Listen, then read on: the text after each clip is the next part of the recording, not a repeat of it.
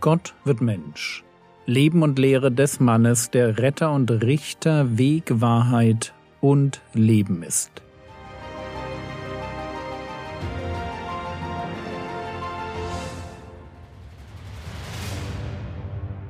Episode zweihundertfünfundsechzig – Die Sünde gegen den Heiligen Geist, Teil eins. Wir schauen uns gerade an, wie der Herr Jesus seinen Gegnern begegnet, die ihm unterstellen, besessen zu sein. Im Raum steht der Vorwurf, er hat den Beelzebul, oder durch den Obersten der Dämonen treibt er die Dämonen aus. Hat er natürlich nicht. Und so verteidigt sich der Herr Jesus und schließt seine Verteidigung dann mit einer Warnung ab. Matthäus Kapitel zwölf, Vers dreißig: Wer nicht mit mir ist, ist gegen mich, und wer nicht mit mir sammelt, zerstreut. Das ist eine Warnung.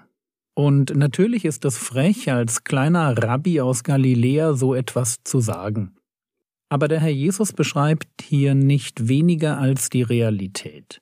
Wer sich nicht auf seine Seite stellt, sondern wie seine Gegner Argumente sucht, um ihn zu diskreditieren, so jemand ist gegen ihn. Irgendwie logisch. Aber wer sich gegen ihn stellt und sich nicht an dem Auftrag des Messias beteiligt, das ist dann halt auch jemand, der zerstreut. Warum zerstreut so jemand?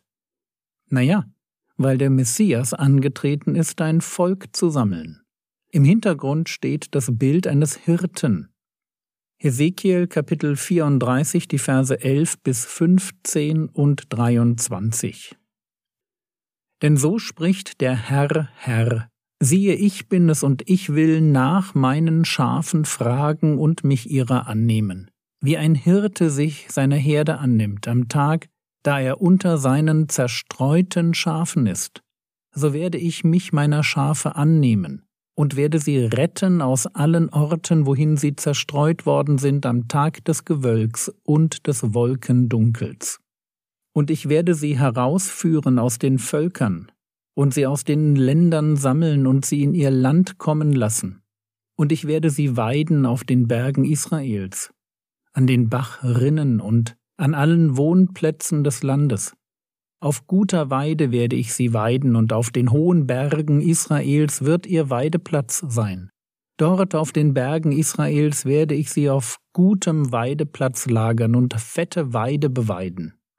Ich selbst will meine Schafe weiden, und ich selbst will sie lagern, spricht der Herr, Herr. Und ich werde einen Hirten über sie einsetzen. Der wird sie weiden. Meinen Knecht David, der wird sie weiden, und der wird ihr Hirte sein. Das ist also der Auftrag des Messias, sich um zerstreute Schafe kümmern. Und wer ihn darin nicht unterstützt, der gehört eben zu denen, die zerstreuen. Und wer das tut, der ist in allergrößter Gefahr. Matthäus Kapitel zwölf, die Verse einunddreißig und zweiunddreißig. Deshalb sage ich euch, jede Sünde und Lästerung wird den Menschen vergeben werden. Aber die Lästerung des Geistes wird nicht vergeben werden.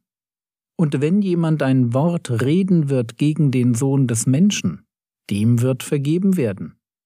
Wenn aber jemand gegen den Heiligen Geist reden wird, dem wird nicht vergeben werden, weder in diesem Zeitalter noch in dem zukünftigen.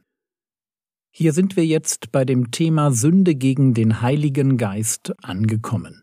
Und ich merke, dass es ein Thema ist, das auch Christen belastet. Immer mal wieder werde ich gefragt, Jürgen, das und das ist in meinem Leben passiert, kann es sein, dass ich die Sünde gegen den Heiligen Geist begangen habe?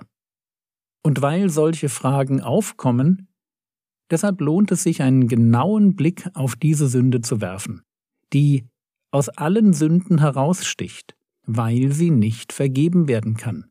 Und seien wir ehrlich, eine Sünde, die nicht vergeben werden kann, das ist etwas, wovor wir uns zu Recht fürchten. Schauen wir uns erst noch ein wenig genauer die Sünde selbst an. Markus Kapitel drei, die Verse achtundzwanzig und neunundzwanzig.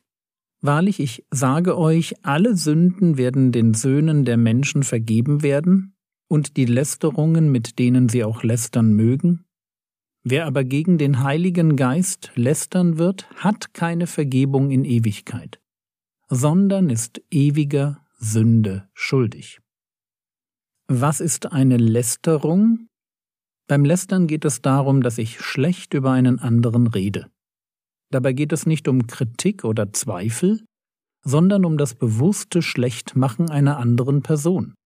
Es geht um Diffamierung, um Verleumdung, um Rufmord und solche Dinge. Die Sünde, die Jesus hier anspricht, ist die Lästerung des Geistes. Frage: Auf welche Weise lästern die Pharisäer und Schriftgelehrten den Heiligen Geist?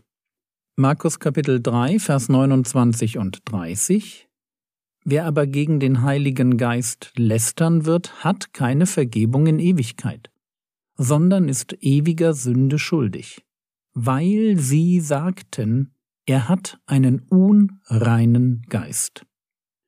Das ist also der Punkt, weil sie sagten, er hat einen unreinen Geist. Darin besteht die Lästerung.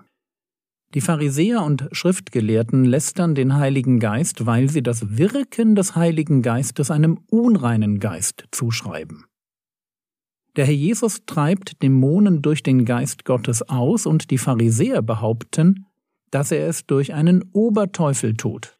Das ist die Lästerung des Geistes oder die Sünde gegen den Heiligen Geist. Wenn ich behaupte, dass der Teufel am Werk ist, wo eigentlich der Heilige Geist gerade ein Wunder tut. Ich formuliere die Sünde so exakt, weil es mir wichtig ist, dass wir begreifen, worum es geht. Bei der Lästerung des Geistes geht es im Kern darum, dass ich ganz bewusst das Wirken des Heiligen Geistes nicht anerkennen will. Das ist ja, was Jesu Gegner tun. Sie wussten aus Jesaja fünfunddreißig, dass Gott als Retter sich wie zu erkennen geben würde, Jesaja fünfunddreißig, Vers fünf: Dann werden die Augen der Blinden aufgetan und die Ohren der Tauben geöffnet. Und jetzt steht einer vor ihnen, der genau das tut. Und was tun sie? Sie wollen nicht wahrhaben, was sie sehen. Und sie suchen nach einer billigen und noch dazu völlig unlogischen und die Realität ignorierenden Ausrede. Es ist wichtig, dass wir diesen Punkt gut verstehen, vor allem dann, wenn wir uns Sorgen machen, ob wir den Heiligen Geist womöglich selbst gelästert haben könnten. Diese Sünde passiert nicht einfach so. Ich habe diese Sünde noch nicht begangen, weil ich etwas Schlimmes über Gott gedacht habe oder im Zorn gegen den Heiligen Geist geredet habe. Die Sünde gegen den Heiligen Geist ist keine Sünde, die man im Affekt begeht. Es handelt sich bei ihr um die bewusste Entscheidung, das Wirken des Heiligen Geistes wider alle Vernunft und Logik, einem anderen Geist oder dem Zufall oder dem Schicksal oder wem auch immer zuzuschreiben. Bei der Lästerung des Geistes geht es darum, dass ich Gottes wundersames Handeln erlebe, sei es in meinem Leben oder im Leben eines anderen. Und dann wieder besseren Wissens Gottes Handeln wegerkläre. Nicht wahrhaben will, dass Gott am Wirken ist. Oder drücken wir es so aus: Gott will mich durch seinen Geist für sich gewinnen.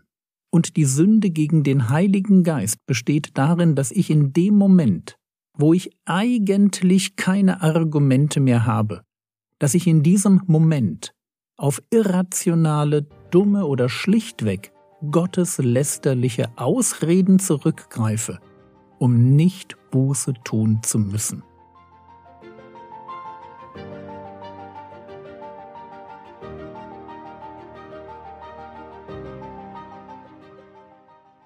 Was könntest du jetzt tun?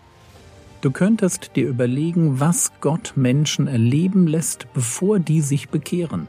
Welche Erfahrungen hast du selber gemacht? Das war's für heute. Eine Bitte: Wenn du meinen YouTube-Kanal abonniert hast, würdest du bitte rechts oben die Glocke drücken? Das wäre eine große Hilfe, dann bekommen nämlich noch mehr Zuschauer meine Videos angezeigt. Der Herr segne dich, erfahre seine Gnade und lebe in seinem Frieden. Amen.